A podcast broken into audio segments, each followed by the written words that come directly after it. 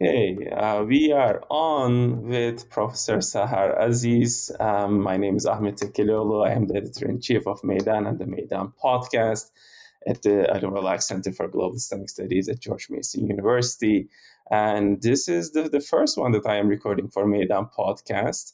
Um, um, as you know, Maydan podcast has several ch- sort of you know channels, uh, and you know what we are doing today is an episode that is going to be plugged into our um, uh, 20th anniversary of 9/11 series on the Maydan. And it's my great pleasure to welcome Professor Sahar Aziz. Uh, from Rutgers University Law School and the Center for Security, Race, and Rights at uh, uh, and Rights at Rutgers University. Um, I'll, um, you know, welcome uh, Professor Aziz. Thank you so much, Ahmet, for inviting me. It's truly an honor. I'm a big fan of your podcast. All right. No, wonderful. Thank you so much. We're really grateful uh, to you for making time. Um, our audience, you know, will know Professor Aziz from her scholarship, from her sort of on the field, you know, presence, and we'll talk about, you know, some of her uh, background. But a quick bio is um, that, you know, Professor Aziz um, is a professor of law, chancellor, scholar, social justice scholar, and Middle East and legal studies scholar at Rutgers University Law School. She is the founding director of the Rutgers Center for Security, Race, and Rights. Uh, csrr.rutgers.edu is the website, and I highly encourage our audience to check the website out, which is full of wonderful resources. Um, and she, um, her scholarship is interdisciplinary and examines intersections of national security, race, and civil rights, with a focus on the adver- adverse impact of national security laws and policies on racial, ethnic, and religious minorities in the U.S and she has other interests as well. On Egypt, for example, uh, intersections of terrorism, authoritarianism, rule of law in Egypt. Um, but also that she is the author of multiple um, articles and a recent book that's coming up. And we'll talk about the book as well, uh, called The Racial Muslim When Racism Crashes Religious Freedom, coming out from uh, the University of California Press um, very soon, uh, right? Yes, it will be coming out in November 2021, inshallah. So I encourage everyone to pre-order it now. It's available on the ucpress.com website and also on amazon.com and other booksellers. But yes, I'm very much looking forward to its birth. Wonderful. That's um, that's that's great. That's wonderful. Um, Okay, let's jump into our conversation. Uh, our audience is, is, familiar with our sort of free flowing conversation. Uh, but I wanted to, even though I read your bio, um, I wanted to start off uh, with a brief introduction in terms of how you, you know, would like to tell us about your scholarship. What has shaped your scholarship uh, in the last 15, 20 years? And, um, and perhaps we can also talk about um, you know some of your um, your work next at the at the Center for Security, Race and Rights at Rutgers as well. Well, I am an untraditional scholar, proudly so in many ways.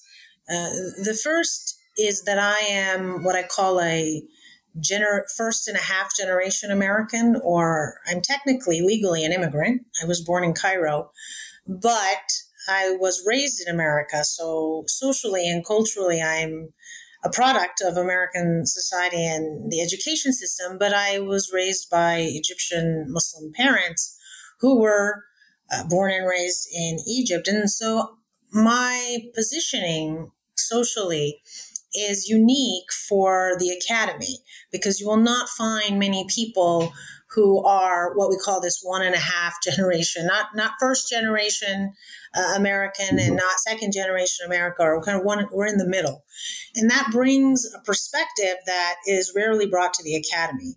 Uh, so that's one way that I'm untraditional, and the other is that I practiced law for uh, almost a decade before I entered the academy, and before then. I was a racial justice activist in my local community as a high school student, as a college student in the Dallas, Texas area in the 1990s when mm-hmm. being racially conscious was not popular, when everyone had drank the Kool Aid that we were colorblind And even among uh, minority communities, if you were race conscious, was considered that you were a troublemaker. Uh, this was the post civil rights era. This was when uh, African American communities were being vilified in the war on crime and the war on drugs. The media was uh, full of negative images and criminalization of black men in particular, but black identity in general on television. And the way that often many minority communities were responding in the 90s was to try to integrate, assimilate, and work within the system. And if you were one of those people or groups who adopted more of the Malcolm X theory or approach, or the Black nationalist approach, or the anti colonial approach, you were considered a radical in a very negative sense. And so, what we're seeing today is very intriguing to someone like me who came of age in the 1990s, came of age politically and, and intellectually, because this so called woke generation and this racially conscious uh, world that we're, we just suddenly discovered is, is not the way it's been. Uh, for the past at least 30 years in, in my lifetime of being uh, an adult. So I've learned to appreciate that there is a pendulum and the pendulum swings and there is always a reaction to every progress uh, if we do one step forward there's a risk of two steps back as we're seeing now with attacks on critical race theory and so that that's something else that i think brings a unique perspective to my scholarship and then finally i am a critical race theorist and i didn't become one two years ago when it became popular or when people actually knew what it was i became a critical race theorist unofficially in the 90s just by default uh, but really understood what it meant and adopted it as a scholarly identity and academic identity when I started uh, be- teaching and becoming a professor in 2011. And the reason I adopted critical race theory as my scholarly agenda and my scholarly identity was because it made sense to me based on what I'd seen as an immigrant who was raised in the United States, who was a religious minority, who was also an ethnic minority, but who had also um, been raised in a primarily uh, a largely African American community where I witnessed firsthand anti Black racism against many of my friends and was quite disgusted by it, where I heard uh, family members of my white friends use the N word as if it was not a bad word, which was quite a shock for me. Uh, and so I had witnessed things as a teenager and as a college student that made it clear as day that America had a serious racism problem. But these weren't things that people were willing to talk about in quote unquote polite company. And I thought critical race theory was that stream of, of, of theory or that, that academic path that was much more honest and much more realistic about just how entrenched racism is in the United States, both explicitly and structurally, or both intentionally and you know through what we call disparate impact. And that was not popular. And I had many advisors tell me, do not identify yourself as a critical race theorist when you go on the academic market. Do not write as a critical race theorist. You'll be marginalized and you'll be stigmatized, and people won't take you seriously. But my perspective, which again is unique, was that if I wasn't going to be a critical race theorist academic, then I didn't want to be an academic. It really wasn't worth it. it. What's the point? If you're not going into the academy to make interventions that are based on your analysis, the, your research in a way that uh, may challenge the status quo. Again, it depends on what you find in your research, but that isn't automatically accepting all the assumptions and premise and uh, facts that others uh, put forth, because oftentimes what is so called mainstream is not necessarily accurate. And it is always, and that includes myself and anyone else, but all knowledge production is affected by power or lack thereof. Uh, and we can't disconnect that. Right. So whatever one reads, say about national security or whatever one reads about civil rights or Muslims, you have to understand the position of the author, the limited limitations of the author in their analysis, even if it's not intentional, even if it's not in bad faith. And that's why it's so important in the academy for us to have peer review, to have diversity of viewpoints, to have contrarian views and critical perspectives, because I think our ultimate job as academics is truth seekers and to we have such a privileged position. And I think during the Trump era was a stark reminder for all of us who are tenured academics is, you know, when you had someone like Donald Trump using the most powerful uh, pulpit, right? The most powerful bully pulpit, which is the presidency of the United States, to engage in such stark and explicit racism against so many communities Muslim communities, Black communities, Latinx communities, immigrant communities, uh, women, is when you realize how important it is to be an independent thinker and to be a free thinker and to be able to speak truth to power and not have to worry, at least in theory, about being fired. Whereas that's not the case uh, in our capitalist society where it's work at will, uh, the will of the supervisor and the employer. And that is one way to quash any type of uh, independent thought, creative thinking is to make employees always afraid that if they say something that they think is truthful or they think is actually going to help an institution, but it isn't what the powerful want to hear or may threaten the interests of the, of the powerful, then they won't do it. And, and then you start getting decadence. So I think that, um, you know, in a nutshell, this, this long, somewhat long winded introduction is to say that I, uh, I feel very um, responsible and I feel a burden of responsibility as an academic and as someone who has these mm-hmm. multiple experiences that are not commonly found in the academy. Uh, I'm probably one of only a handful of Muslim women and a handful of Muslim Arab women, and in the academy, especially in, in legal teaching. And so, with that comes uh, a great burden and responsibility to make sure that at least my voice is heard and that we bring more of those identities into legal academia because, of course, not every Arab woman, not every Muslim woman, not every Arab Muslim woman has the same perspectives and the same experiences.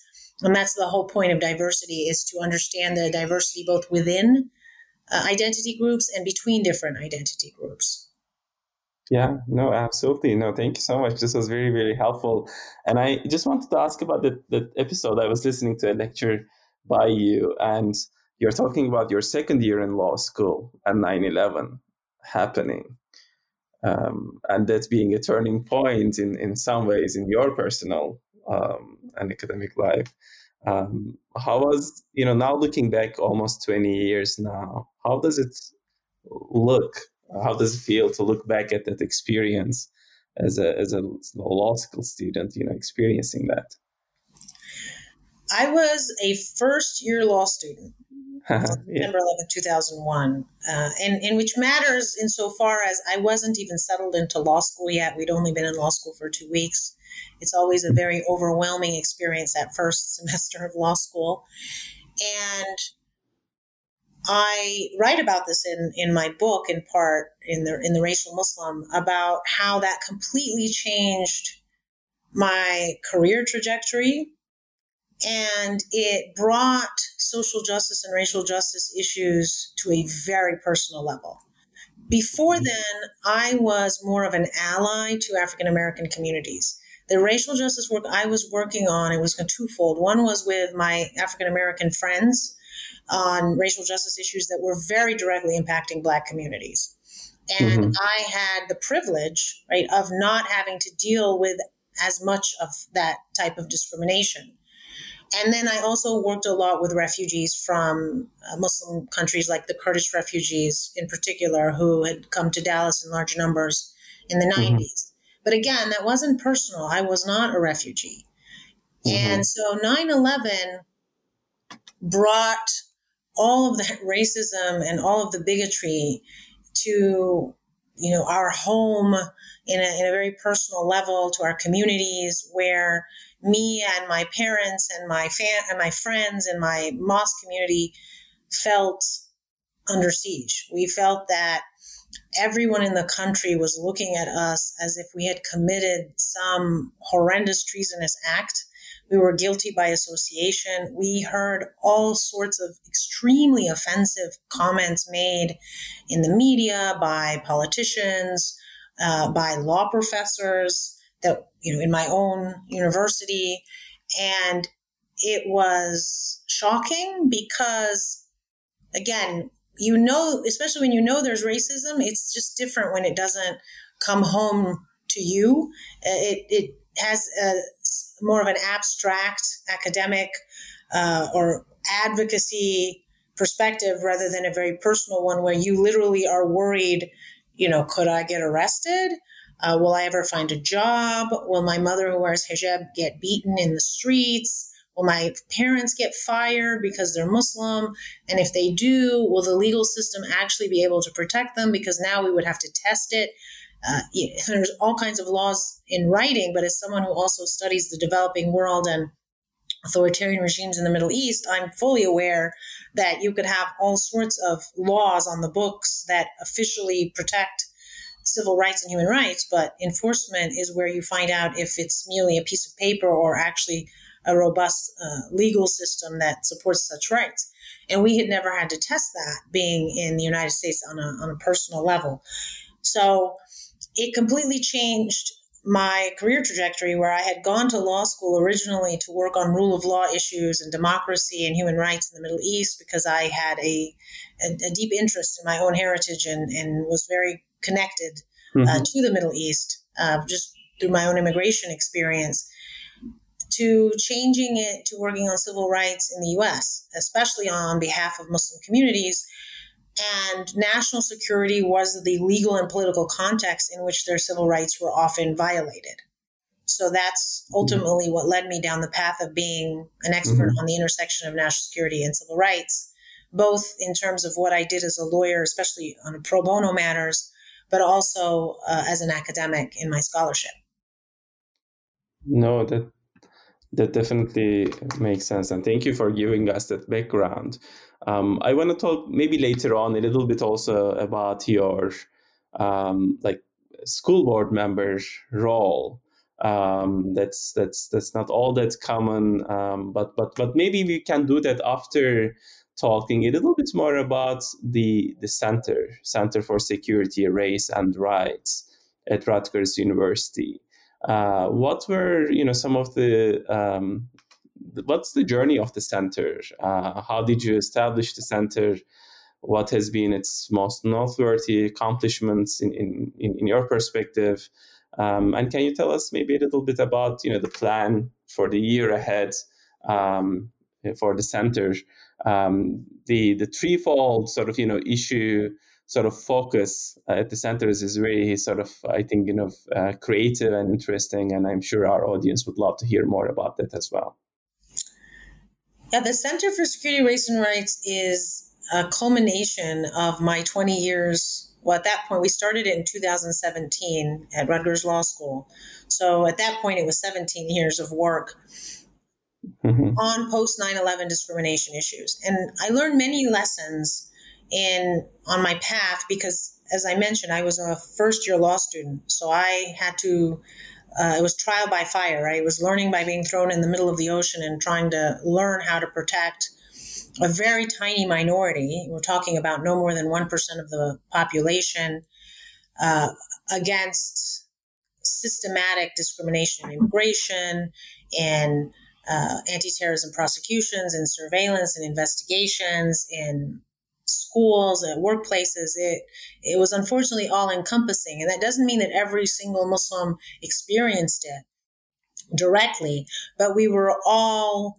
Uh, in anyone whose uh, Muslim identity was known or who was presumed to be Muslim, even mistakenly like Sikh Americans, was at least indirectly impacted, right, by those stereotypes. And one of the lessons, the stereotype specifically, is that you are either an outright terrorist or that you are a potential terrorist, or that you sympathize with terrorism, either explicitly or implicitly, or that you are associated with terrorism. And then from there, there are suspicions that you're not loyal to America, that you're anti American, that your religion is. Uh, cannot be reconciled with democracy, that your religion is against human rights, that your religion oppresses women. So all sorts of, there were multiple, multiple stereotypes that all intertwined together and that you would see them come out in the way that people interacted with you. Uh, again, sometimes explicitly, sometimes implicitly. And one of the lessons I learned when I was, you know, in this 17 year path was that you've got to build institutions because for the 1st mm-hmm. four or five years, we were reacting. It was one thing after the other, one crisis after the other. From you know when when America bombed the Taliban in Afghanistan, ultimately de facto occupied Afghanistan, and now we're seeing in 2021 that was an utter failure. And I, I won't go into the details of that. That would be a separate discussion. But every time that the US goes to war with a Muslim majority country, there are all sorts of negative media depictions, and the only prism through which American audiences, the vast majority of them, don't know a Muslim personally, have never traveled to a Muslim majority country, know absolutely nothing about Islam. So if their introduction to it is through terrorism, that's their first impression. And not only is it an introduction, but it's repeated over and over and over again through the media because all of the focus is on the war, the war on terror, the war in Afghanistan, and the only Muslims they've seen now are the Taliban, Osama bin Laden, Al Qaeda. And that is the equivalent of introducing the world to America by only showing them the Ku Klux Klan. Yes, the Ku Klux Klan exists. Yes, white supremacists exist. But anyone who's lived in America knows that they do not represent the entire country. And yes, there may be Ku Klux Klan members in our government, but they're probably a minority. I'm pretty confident they're a minority. Uh, and that wouldn't be a fair depiction of the country. Although, of course, we have to take into account that that's a reality in American society, that there is anti Black racism, but it doesn't all come through the form of uh, the Ku Klux Klan. I'm just giving that as, a, as an example. So when all you see is the Taliban, Osama bin Laden, and Al Qaeda, it doesn't mean that they don't exist. Of course they exist. And it doesn't mean that they don't have followers. But there's no perspective, no context given that, in fact, we're talking about 1%, maybe less than 1% even. And you were talking about 1.5 billion Muslims worldwide, and there's a war and there's a conflict, and we used to arm Osama bin Laden. He was actually an ally. You know, we could go on and on about how complicated the war in Afghanistan uh, was. And then we go into Iraq, where we discovered very recently that afterwards that Bush lied to the American people. And in fact, there was no lawful basis for invading Iraq. It was an unlawful war by international law standards, by the law of war standards. And yet, how could he justify it to his people in terms of the trillions of dollars that would be spent in terms of American soldiers being killed and, and dying in battle, he and his administration had to make Iraqis and Muslims writ large into demons, right? He had to make them into monsters. And he had to scare his population into accepting what was otherwise a completely illegitimate war, especially by legal, from a legal basis, and also I think from a political basis. And again, we've seen the outcome of, of that failed attempt, uh, at least uh, apparently, you know, whatever it is he declared he was trying to do, that's for a different uh, conversation. But all of that connects to how Muslims were treated in the US because the, the American public that wasn't Muslim didn't have any other source of information but that. Very few people actually went and studied Arabic or actually traveled or did a degree in Middle East studies or even took a class in high school about the Middle East. I mean, that's another big gap we have in our education system is America is it's very isolationist and we don't learn about other cultures. We don't learn other languages uh, beyond the minimum. Uh, so what we were doing the first five years was just playing um, defensive and we had to respond to all sorts of crises. And then it started to shift into litigation. So there was a lot of maybe grassroots advocacy and, and trying to just protect people from being uh, deported, from being uh, investigated or, or charged or um, bullied to more active litigation. But still, there were not very many institutions that would be able to sustain that kind of work. And what we realized around, and I say we meaning there was a large growing number every year would grow of Muslim Americans were either by choice or by necessity uh, becoming civil rights advocates in one way or the other because we were just also deeply impacted. I was one of the first in the group only because I was a law student and there was a dearth of lawyers in Muslim American communities in America for cultural reasons, because oftentimes, at least those who were immigrating from South Asia and from the Middle East and North Africa, it's considered more prestigious culturally to be a doctor or an engineer or to be a, a business owner. And law just was not a, a, degree or a career path from their countries of origin that was considered high status. And so they were not encouraging their children to become lawyers. Uh, that's one reason. There are other reasons, such as language uh, and and lack of, of networks. But the point being is that there were very few Muslims, much less Muslim students, in 2001. And so, by just by necessity, you end up becoming one of those those few numbers. I'm very happy now and very proud to see larger numbers of Muslims from you know various races and ethnicities who are uh, uh lawyers in um, you know American lawyers.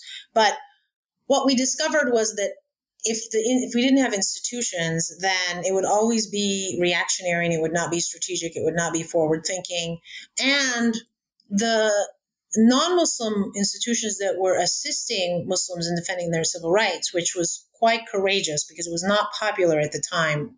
Organizations like the ACLU, like the Center for Constitutional Rights, uh, like uh, the um, anti well the Arab American Anti Discrimination Committee, which was an institution at least for Arab Americans, but there really weren't that many. And then there were some local organizations. The immigrant rights organizations were certainly uh, very helpful, but none of them focused exclusively on our communities. And so, if a particular crisis ended or subsided from the national agenda, then we didn't really have anyone that would look out for our rights.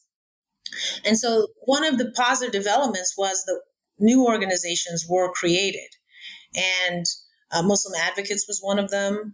Um, there was other organizations like SALDEF, and the South Asian Legal Defense and Education Fund. There was SALT, the South Asians Leading Together.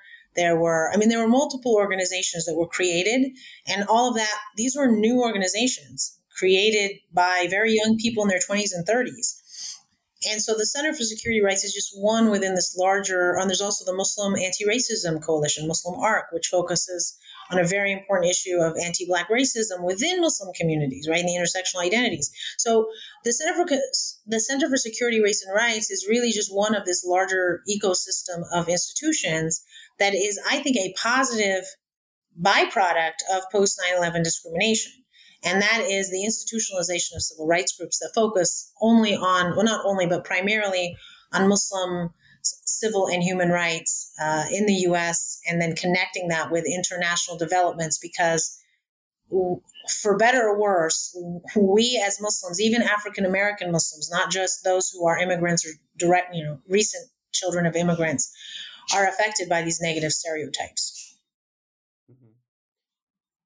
and and the, the center sort of like receives support from Rutgers, but as well as you know from the community and and those outside and um, I don't know if, if you um, like you know navigate the, the grants landscape and, and other things. Um, what is its institutional um, sort of uh, plan, you know, for for years ahead, and, and especially this year uh, in regards to 9/11 and marking its its anniversary? I think you were part of, like you mentioned in the beginning, uh, conversation on the critical race theory uh, recently, which which was very um, interesting. I unfortunately uh, couldn't attend. Um, but what is the center's focus this year, and how can folks support the center? Well, first, I will tell you that we are primarily donor supported. We are fortunate to have mm-hmm. some support from Rutgers uh, University in Newark. We're very fortunate to have a very progressive uh, Chancellor Nancy Cantor, who I am a big fan of. so I, I mm-hmm. she definitely deserves credit because not all chancellors and not high level administrators would, would allow such a center to exist uh, because we've certainly had our share of hate mail Uh, but that's mm-hmm. comes with the territory. I call it an occupational hazard, and you can't do civil rights and you can't do critical race theory if you don't have a thick skin and if you're not a fighter and if you're not ready to upset people, right? And mm-hmm. and that is just something you have to accept. Uh, and as long as you do it in good faith and you do it in you know attempting to make the world a better place, uh, but powerful people do not like to be told that they are wrong, and they don't. They certainly don't want changes in the system that will decrease their power or wealth in any way. And that's a universal phenomenon, not just in the mm-hmm. United States.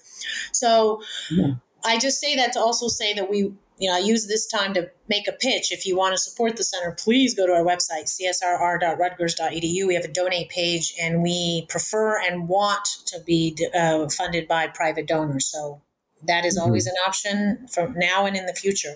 With regard to our plan, so we have three different themes which one can find on the website, which is the color of religion, criminalizing Muslim identity, and transnational rights and security. Those are our three major themes. The color of religion is effectively the intersection of race and religion. It tends to happen like what we call the civil sphere in law. There's the civil and there's the criminal sphere. And the civil sphere tends to be in schools, in workplaces, uh, in public squares such as hate crimes. And anytime you have religious freedom being uh, uh, threatened by private actors and sometimes state actors as well. Mm-hmm. And we had a lecture series on the color of religion last year, and that all of our lecture series are available on our YouTube channel. So if anybody wants to YouTube wants to search uh, the center's name on YouTube, you'll find it, or you go to our website and there's a YouTube button. And last year, we did a lecture series on transnational rights and security, where we intentionally wanted to highlight uh, events and history and politics that were happening in Muslim majority countries, especially as they connected to U.S. foreign policy or U.S. engagement uh, or intervention, whether it was military or diplomatic. Uh, to show how those events abroad affect the civil and human rights of, of Muslims uh, in the United States. And again, that's all we had authors such as Professor Khaled Beydoun, Professor Asli Bali, Professor Sherene Razack.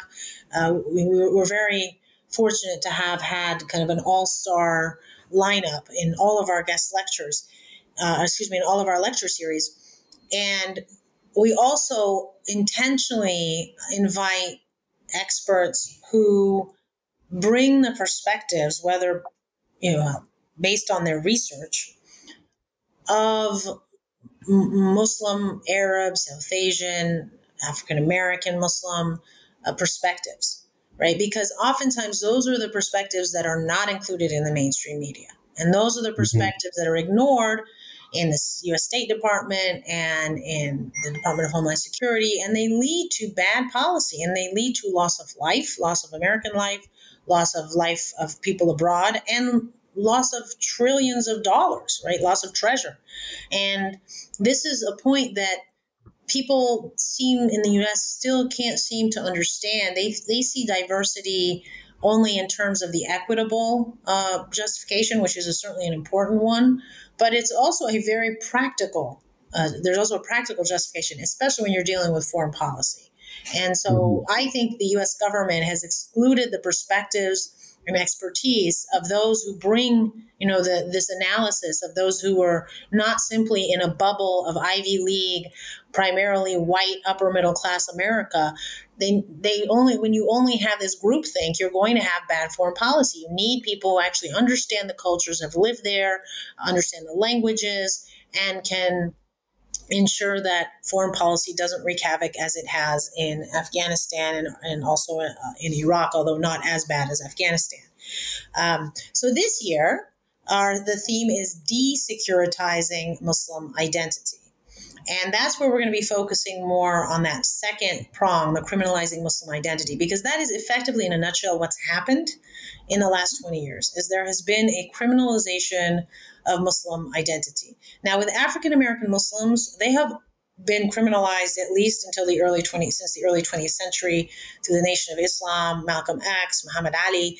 Uh, I mean, J. Edgar Hoover's FBI was targeted the Muslim, the Nation of Islam, very explicitly, and they were part of the COINTELPRO dragnet, which was intended to quash any kind of political dissent, especially during the Cold War era. So it's important to note that African American Muslims have always faced the criminalization both from anti Black racism, but also from anti Black Muslim racism, right? That Muslim, African American Muslims were particularly, especially dangerous. And it was not a coincidence, in my opinion, and based on my research, uh, that they were never, the government was never going to integrate or incorporate a Malcolm X into the civil rights agenda, whereas Martin Luther King, because he was a Christian and because he was able to appeal to many white Americans through their own religion, right, their own indigenous religion of Protestantism, that was something that is uh, relevant and, and noteworthy and I think under under researched in the literature.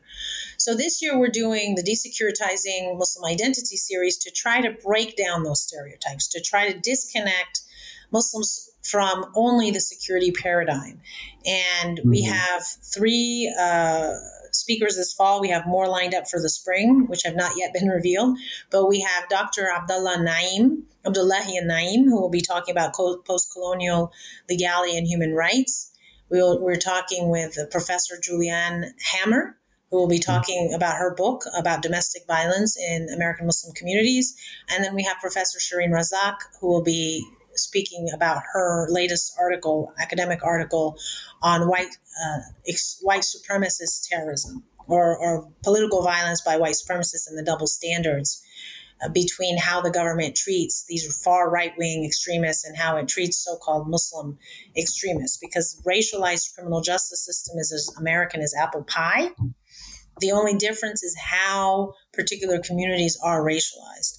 But unfortunately, America, the American legal system is not colorblind because it's a product of the culture and the mm-hmm. society, mm-hmm. and the society is not colorblind. So those who enforce the law, those who write the law, those who interpret the law are simply not colorblind.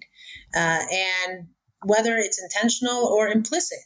And as a result, we have to be critical and we have to really look underneath what seems to be facially neutral laws to see how, in practice, they're far from facially neutral. And the, the mm-hmm. January 6th insurgency and the siege on the US Capitol was uh, exhibit A of how you can have uh, thousands, tens of thousands of right wing white extremism, extremists organizing in plain sight on social media and via telephone and via other forms of communication, and they were not stopped.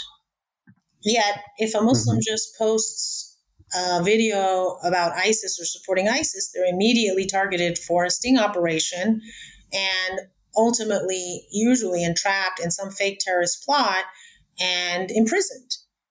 And doesn't matter if there were free speech rights implicated. It doesn't matter if this person may have been mentally ill, or maybe the Muslim, usually a young man, was completely inept and was just an armchair extremist who was offensive, but but harmless in terms of his ability to do anything other than post offensive speech that then could be usually was taken down anyway and accounts were closed by Facebook.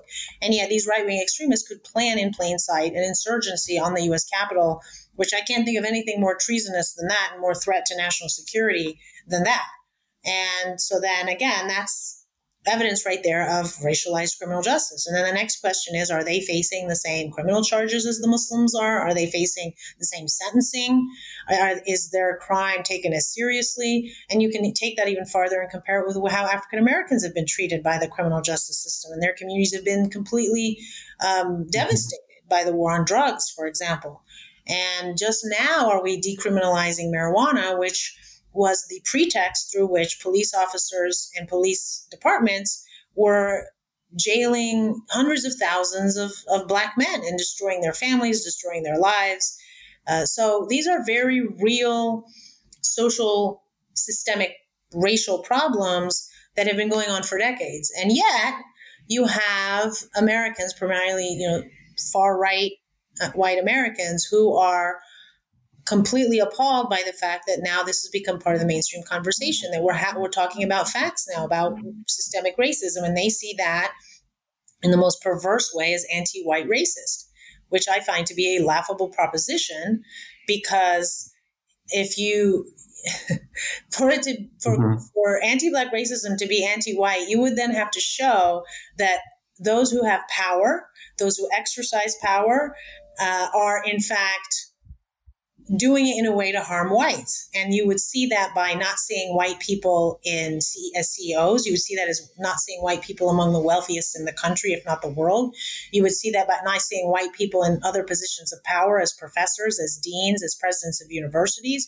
You would see that as whites being disproportionately represented among the poor and among those in jail and all of the other harms that come from discrimination. And that is not what we see in American society. So this whole claim that critical race theory or racial justice is anti-white is a red herring and it's made in bad faith and it's not based on the facts it's based on people who are afraid to not have dominance and privilege that isn't necessarily earned in in a society that has made blacks and browns and immigrants and muslims pay the price for those privileges and I think that if we're serious about equality and if we're th- serious about democracy, we need to fix these structures so that uh, it really is about individual effort and individual responsibility. And it's not about your immutable characteristic or your identity that you, your religious identity, which you should absolutely never have to change and you should not be punished for. So there's there's a lot of work to be done in American society, uh, but you know the, the start is you have to first understand the problem, acknowledge the problem, question it, argue, debate, and have these open forums, which hopefully is what we're trying to do with the Center for Security, Race, and Rights. Yeah, no, absolutely. And once again, um, I, I, highly encourage everyone listening to us to check out the resources um, section of the, the web page as well, uh, which is full of multimedia and, and other sort of uh, resources, which has been really a great sort of both teaching tool uh, and also you know full of references and, and other uh, resources um, for um, for all of us uh, who are working on on different aspects of of this. Um, so this has been a wonderful conversation. But you know, we also you know uh, want to um, ask you, uh, Professor Aziz, some of our um, uh, some of the questions uh, that we are addressing in our roundtable on uh, on 9/11. So uh, I'll I'll move to some of those, um, and I think you know you have been you have you've addressed some of these. So you know if if you need to skip some, uh, feel free to do so. Um, but one question quickly: What has been the most consequential impact of 9/11 for your field of study? The most consequential impact for legal studies has been that Muslims are now a permanent part of the civil rights agenda for all of the wrong reasons, but I think that's a positive silver lining because before 9 11, Muslims and Arabs and South Asians and African American Muslims were invisible in the civil rights conversation.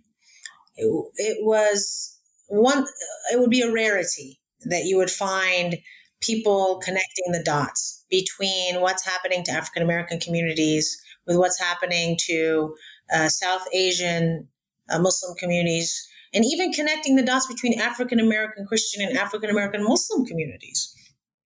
Mm-hmm. And now, because of all of these harmful government policies and practices and entrenchment of Islamophobic and anti Muslim stereotypes, the and the Muslim ban, I think, was a major turning point and a major wake up call for the U.S. And I want to take a moment just to emphasize one of the impacts of the Muslim ban that people who weren't in the trenches, like me and, and many others uh, who have been working on post discrimination, may not have realized is that from 2001 until 2017 of January, the common response to our advocacy was that's too bad it's an anomaly or that's too bad but it's not as serious as you're claiming it is or that's too bad but it's not as bad as what's happening to african american non-muslim communities or what's happening to latinx communities. And and that was the general either explicitly articulated response or just kind of the general tone. And they would help when there was a particular crisis, but in general, it wasn't seen as part of America's racial problem. And when Trump issued that Muslim ban and explicitly said, I don't want any Muslims here. We don't want them. They are bad people. They are anti American. They are disloyal. And he had ran on that platform in 2015 and 2016. And not surprisingly, then we saw a huge uptick in hate crimes and violence discrimination against Muslims in 2015, 2016. And I would recommend your audience to the Bridge Initiative. Uh, hosted by Georgetown University and also by uh, John, Dr. John Esposito, who I'm a big fan of, and, and I have much respect for his work. And if anyone hasn't read his work, I would highly recommend it. And I was very honored to have Dr. Esposito write the foreword to the Racial Muslim book. So that you know, the Bridge Initiative is is is sets a precedent, I think, even for my center and other centers. But that being said, what the Muslim ban did was it announced to the entire country that Muslim, anti Muslim racism and Islamophobia is entrenched. It is official U.S. policy. Now, those of us working on these issues already knew that because we've seen it with NSEERS, the National Security Entry and Exit Registration System, which was a special registration system for Muslims. And for those who want to know more, I wrote a book, excuse me, I wrote a law review article called A Muslim Registry, colon, the precursor to internment, question mark, which you can find on my ssrn.com uh, page, which is Social Science Research Network. And I wrote that article because uh, special registration programs are actually legal in immigration law. And they can be based on ethnicity, which has been used as, or national origin, which has been used as a proxy for religion against Muslims. And a lot of Muslims don't know that, or excuse me, a lot of Americans don't know that. And because there had actually been many people, and if you go back and look at the media in 2001, 2002, there had been elected officials who were calling for the internment of Muslims. And I distinctly remember that because that frightened me. And it, and it, it prompted me to learn and study about Japanese internment because I didn't learn about Japanese internment in American schools. I didn't learn about it in college. And so then I went and started learning about it uh, and under started to see these very frightening parallels. Um, so, so now we're in 2021 and four years after Trump and 20 years right after 9-11 is I think that's the biggest change is that if you're going to hold a conference or a panel, or if you're going to write a book, or if you're going to address civil rights issues in the US, uh, you would be incomplete and you would not be, um, you would be missing a major civil rights issue if you didn't at least uh, bring in that perspective in the analysis of anti Muslim racism. And I, I, very much wish that was not the case, um, but it is. I expect that my children and my children's children will continue to have to face this entrenched form of racism, and it will be a real challenge to try to end it. But I don't think it's going to end without cross racial coalitions because the root causes of Islamophobia are very similar to the root causes of anti Latinx. Uh, racism and anti-black racism and you know anti-Semitism is they come from uh, a deep level of ignorance and uh, lack of education in our public school system. They come from a failure for uh, of, a, of a provincial isolationist mentality that we have in this American exceptionalism that we think we're better than everyone else. We think that we make no mistakes, and we think that everyone is inferior to us across the world, especially in non-Europe, you know, in the global South and global East. And uh, I mean, that has been devastating for our foreign policy and also has made us imperialistic, but it's also really been devastating for our own society, which cannot afford to have that level of ignorance uh, that produces bias and prejudice because we're so diverse. Like, of all countries in the world, the United States should mandate that children are learning a second language from kindergarten.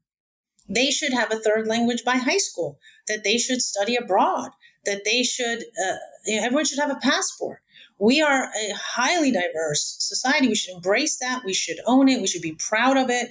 But instead, what we do is we forcibly, coercively pressure immigrants to assimilate into a white Protestant normativity that is based on an era in America in the 1700s when the country was racist in you know even worse ways than it is now, where African Americans were or enslaved Africans were not even treated as humans by law and most certainly not by society. And uh, when all land owning people were white and male and wealthy. So those are not the norms that should be dictating the 21st century United States that in 20, 30 years from now, by 2050, will not have a majority race. We will not have no race, no ethnicity, no national origin will dominate uh, in terms of, of majority. And so, if we don't learn to become more tolerant and more accepting of different cultures and embrace different languages and cultures and become more worldly as a people, I, I worry about how that's going to affect our society. Yeah, no, absolutely, and um, and I think you know that's that's definitely in the minds of many who are uh, both in academia and other uh, places, you know, navigating um, this year. Um, the next question, very quickly, that I wanted to ask um, is what are some field shaping works? You know, this can be a book, article, reports, film, or documentary that you think influenced your subfield in the post 9 11 era? Well, I'll, I will, because I'm a critical race theorist, I tend to, I'll be focusing more on that uh, particular area. But I think Derek Bell, I did not have the privilege of meeting him. He was an African American law professor at Harvard who uh, re- resigned and essentially refused, walked away from his tenured position because they refused to hire an African American woman on the tenure track at Harvard Law School and ultimately he ended up teaching at NYU Law School, not in a tenured position. And so his work on critical race theory, he's essentially one of the major founders, influenced me quite a bit. And I would highly recommend that people, uh, uh it's not even a one particular book, it's just all of his work. And he was not popular and he said things that people thought were outrageous. And now he's, you know, after his death, is now seen as a, brilliant man who, who, who saw what others didn't see it during his time. Um, and I think you reference him quite often in, in like the, the racial hierarchy sort of concept and and all of that, right? Yes, and so he, mm-hmm. and I talk about that in the racial Muslim, and I adopt that as mm-hmm. as one of my uh, kind of underlying theoretical uh, the, um, structures is that uh, the black white paradigm is the curse of American society, right? That you have blacks permanently at the bottom and whites permanently at the top. And then you have different other groups who are put into the system, into this hierarchy where oftentimes they're competing to try to get as close to whiteness as possible and as far away from blackness as possible. And mm-hmm. that then creates all sorts of inter minority conflict. It also creates different forms of identity performance where people within a particular group want to be as white looking as possible, where white looking people are more beautiful and dark people, darker skinned or dark looking, you know, blacker looking people or African looking people are considered unattractive or are inferior. And this is actually a global phenomenon. I think we all, those of us who are familiar with uh, the colonial era, is this isn't just in the US. I mean, this is part of that broader white supremacy system. And, and, and people think when you say white supremacy that you're only talking about the Ku Klux Klan, but that's not what we're, that's one extreme branch of white supremacy. But white supremacy is what it's, what it says it is. It is the presumption that white people are superior in beauty, in intellectual ability, in physical ability, in you know, whatever skill. And even if that's not stated, it's presumed. And then the farther away you are from that, then the, the less, uh, the, the more inferior presumed. And now I also, as a quick race theorist, have to put out the most important uh, theoretical point, which is that race is socially constructed. So we decide what white is as a society. We socially construct it. We decide what black is our society in America decided that if you had one drop of black blood, you were black, regardless what you looked like. And that was for many reasons, one of which was economic, because if you had one drop of black blood, you were then enslaved you know, during slavery. And at a time when white men were actively raping their black female slaves in order to produce more slaves, because each slave was worth a lot of money. And especially after the, the slave trade was banned in the US, where there were no more slaves that could be imported, there was even more pressure on slave owners to uh, force their female s- slaves to reproduce. And rape was one means that they did it. There were other reasons why they raped them, obviously, but uh, but this is a socially constructed concept. One drop of black blood uh, is it makes you black. Same thing with whiteness. There was a, and I talk a lot about this in the Racial Muslim when racism questions religious freedom. I dedicate uh, three chapters to how Jews, Catholics, and Mormons were discriminated against at the turn of the 20th century, up at least, uh, you know, looking at the late 1800s all up until 1924, when our immigration laws uh, it effectively stopped immigration from Eastern, Southern, and Southern Europe because white Protestant Americans didn't want any more Jews and they didn't want any more Catholics, most of whom were Eastern European or Italian. And the reason was because they didn't consider them white. They were white by law because, as compared to Asians, they were still white. But socially, they were not treated whiter. They weren't given the full privileges of whiteness, in large part on account of their religion, not being Protestant. And then to some extent also because they were immigrants and had different languages and had different cultures, which were not English, right? So again, whiteness is socially constructed, blackness is socially constructed, and um, so I would I would recommend all that is to say I would recommend Derek Bell's work. There are other authors, you know, rather than recommend books, I think I'd rather recommend authors because oftentimes mm-hmm. they produce multiple great works. I would recommend uh, Cheryl Harris, who and her very famous article "Whiteness is Property" is certainly worth the read. She's also written other great uh, pieces, but that in, affected my scholarship. I would um, recommend Devon Carbado. Uh, he he wrote a book. He's written a lot on identity performance, and in fact, his book acting white inspired me to write my article called coercive assimilationism colon the perils of Muslim women's identity performance in the workplace. And that really talks about how all of these stereotypes affect how you perform your identity in ways to try to offset those stereotypes. So, for example, Muslim women are often stereotyped as meek and weak and oppressed, not as highly educated as their male uh, partners or their male, uh, you know, their brothers or family members. And so oftentimes that put pressure puts pressure on you to try to prove that you are smart, that you are competent and that you're not oppressed and that you are a leader. But then when you do that, you run up against stereotypes of women who are strong and assertive and confident as being bitches, excuse my language, but that is the stereotype. And so mm-hmm. how, what do you do in the workplace when you want to not for people to believe that you are not oppressed and they are not meek and you don't need to be saved. But at the same time, you're dealing with a stereotype that uh, women who are strong and smart and assertive are not desirable in the workplace and they tend to be punished instead of promoted. And that's the complete opposite of, of men and particularly white men, but even non white men. So that. Devon Carbado is, is is someone that I would recommend. Uh, Khaled mm-hmm. Beydoun and I were were uh, in the same cohort. We started uh, the academy together, and we're both critical race theorists who, who look at Muslim mm-hmm. Arab South Asians. But I would recommend uh, his work as well. He's done some great stuff on um, African American Muslims. Antebellum Islam is a is a great article that I've enjoyed or I've benefited greatly from. Um, mm-hmm. And uh, Angela Onwuachi-Willig, who is now the dean at Boston University, law school. Mm-hmm. She's she's written some very good work, especially on employment discrimination and race. And she wrote with Mario Barnes an article on um, how Muslim names or how names on resumes produce stereotype or cause people not to get interviewed.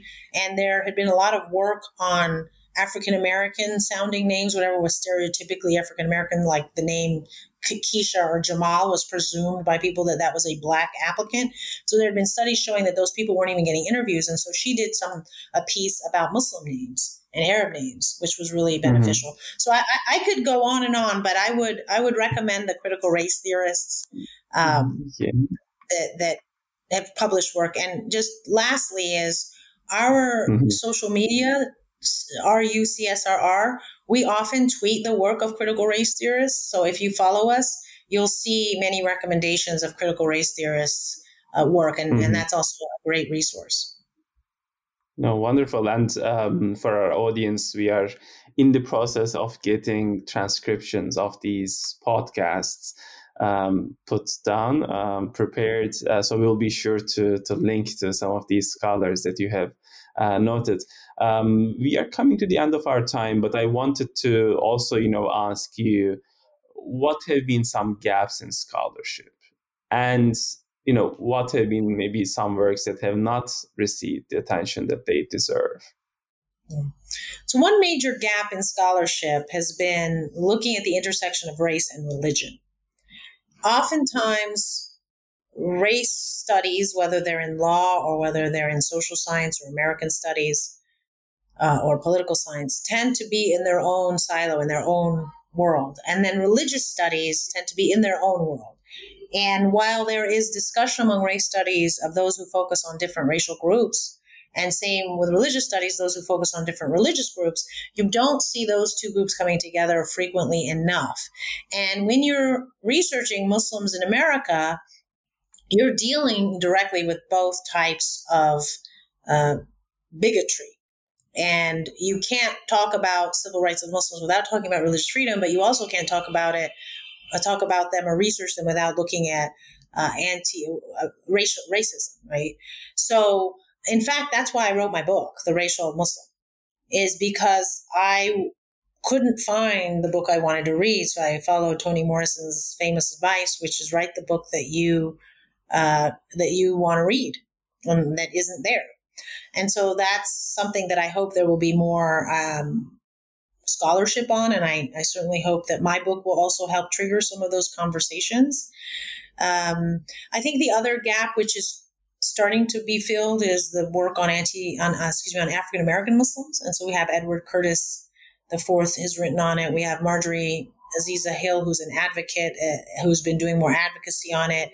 Uh, we have Sherman Jackson, who's written about African American Muslims. Um, Sylvia Chan-Malik has written. Uh, there's there's a growing number of experts, scholars. It's still not enough, but there is starting to become more scholarship on African American Muslims, and then how that connects, how it's the same, how it's different from those who who arrived in the U.S. Uh, uh, as immigrants, or who their parents or grandparents or great grandparents arrived as immigrants. Uh, the other, the final gap, I think, which has been written about, but I think warrants more attention and maybe revisiting, is uh, how Arabs are raced as white.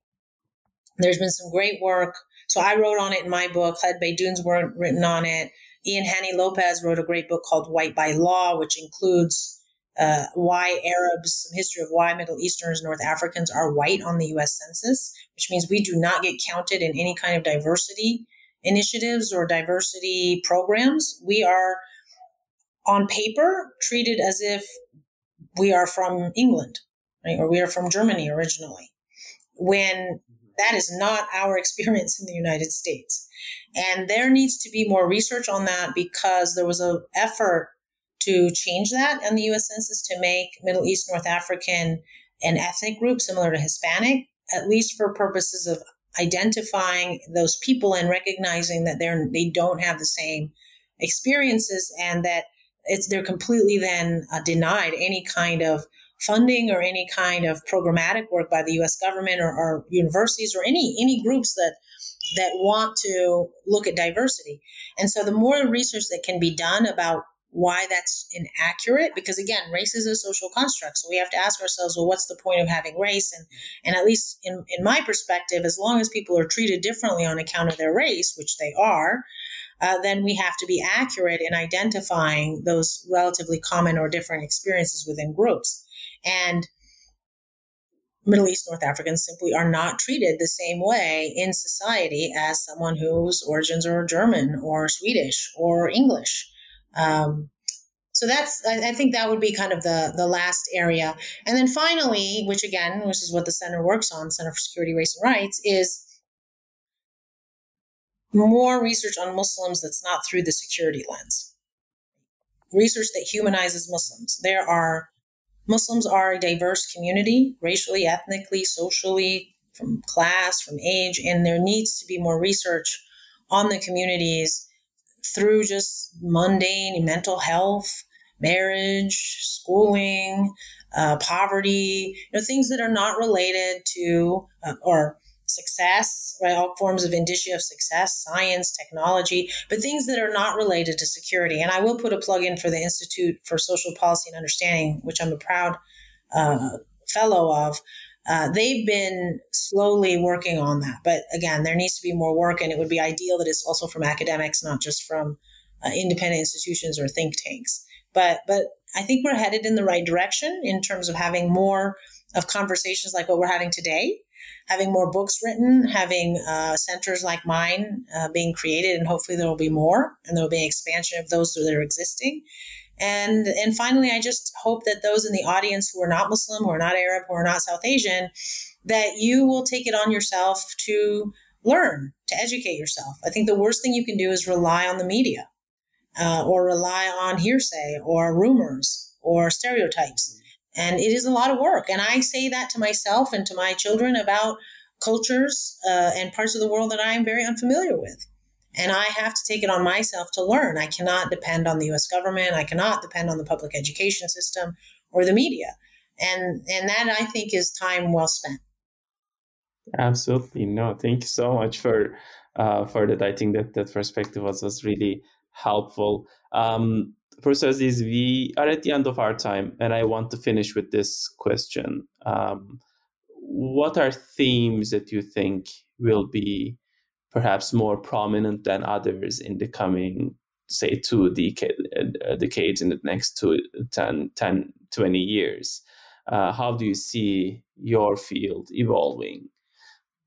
I think two main changes I predict. So the first one is that America has made a pivot east, and China is going to be the big boogeyman. And the US government is going to, just as it did during the Cold War vis a vis the Soviet Union, just as it did in the 1990s until about now, uh, it made the Middle East and Muslims the boogeyman. It will now be the, it will be China and people of Chinese origin and people of East Asian origin, because oftentimes Americans do not know or care to know the difference between people who are whose origins are from Japan or China or Indonesia or the Philippines or you know the, the Vietnam or Vietnam or any other uh, of the many Far East countries. And that is going to be something that we should get ahead of as critical race theorists, as civil rights scholars, and social justice scholars because that we already saw just a little bit, a sneak peek of it during the COVID virus, uh, during the pandemic, and when Donald Trump intentionally called it the Wuhan virus and the Chinese virus, and he was not, you know, he was doing that on purpose, and as a result, we saw anti-Asian hate crimes rise. So unfortunately, I think that is in the horizon for the next decade or two. And it will be again a product of international geopolitics. The second issue that is going to be a real challenge, and I don't think enough people are paying attention to, is the competition between minorities and, for power. And Uh, right now, the way in which advocacy and cross racial advocacy has occurred is between various minority communities vis uh, a vis and white establishment. And that makes sense because factually, white communities writ large control uh, many aspects of American society, and they are rep- overrepresented in many positions of power and wealth. But as America diversifies, as we have no majority race, and as these efforts to have more racial and ethnic minorities in positions of power, which I support because that's more representative of society, we will then start having inter minority competition in ways that may be quite racist against various groups. And we need to be cognizant of that. We need to understand that uh, racism and prejudice is in the air. We breathe. We can be prejudiced against people of our own group. We can be self-loathing in ways we don't even realize. We can you know I, I, wrote a book called the i wrote an article called the alpha female and the sinister seven and uh, excuse me it's a book chapter and presumed incompetent 2 which i highly recommend for female academics because it's about the challenges that women academics in all fields not just law face in the academy. But in that chapter the alpha female and the sinister seven i talk about the the topology of, of the patriarchal female and there are many women who are quite patriarchal and they don't even realize it. Or maybe they do, but as long as they benefit from it, then they will continue to treat other women uh, in ways that perpetuates patriarchy. So minorities can do that too when the system itself is racist or the system itself is Islamophobic. And just as the government will look for those native informants or will look for those tokens to, to be the legitimizing face of an otherwise um, discriminatory system against that the identity group of the token, that phenomena continues, but I worry it may get worse as we diversify. So I, I think that's another area that warrants uh, more research because we, we just don't want to research it as a reaction to a problem. We want to research it in anticipation of that problem.